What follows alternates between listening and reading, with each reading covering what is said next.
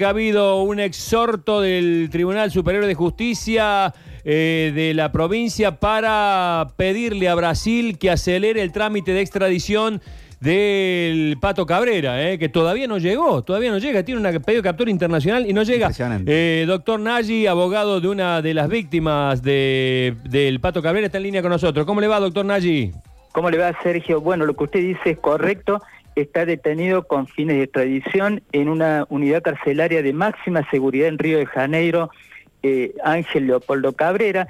Y la novedad más importante, Tribunal Superior de Justicia con la firma de tres de sus vocales y el visto bueno del fiscal general de la provincia de Córdoba ha habilitado los dos pedidos de extradición que están siendo canalizados desde el día viernes a la tarde a través del Ministerio de Relaciones Exteriores y Culto de la Nación a cargo del canciller, del canciller Felipe Solá. ¿Qué es lo que resta?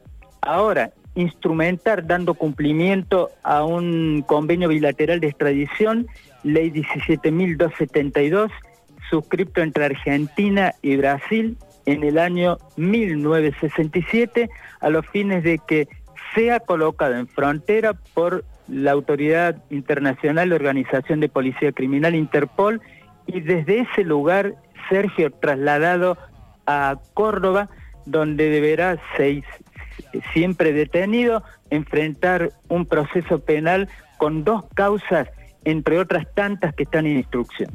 Bueno, eh, doctor, eh, ¿podemos aventurar cuándo finalmente Nagy va a llegar a Córdoba?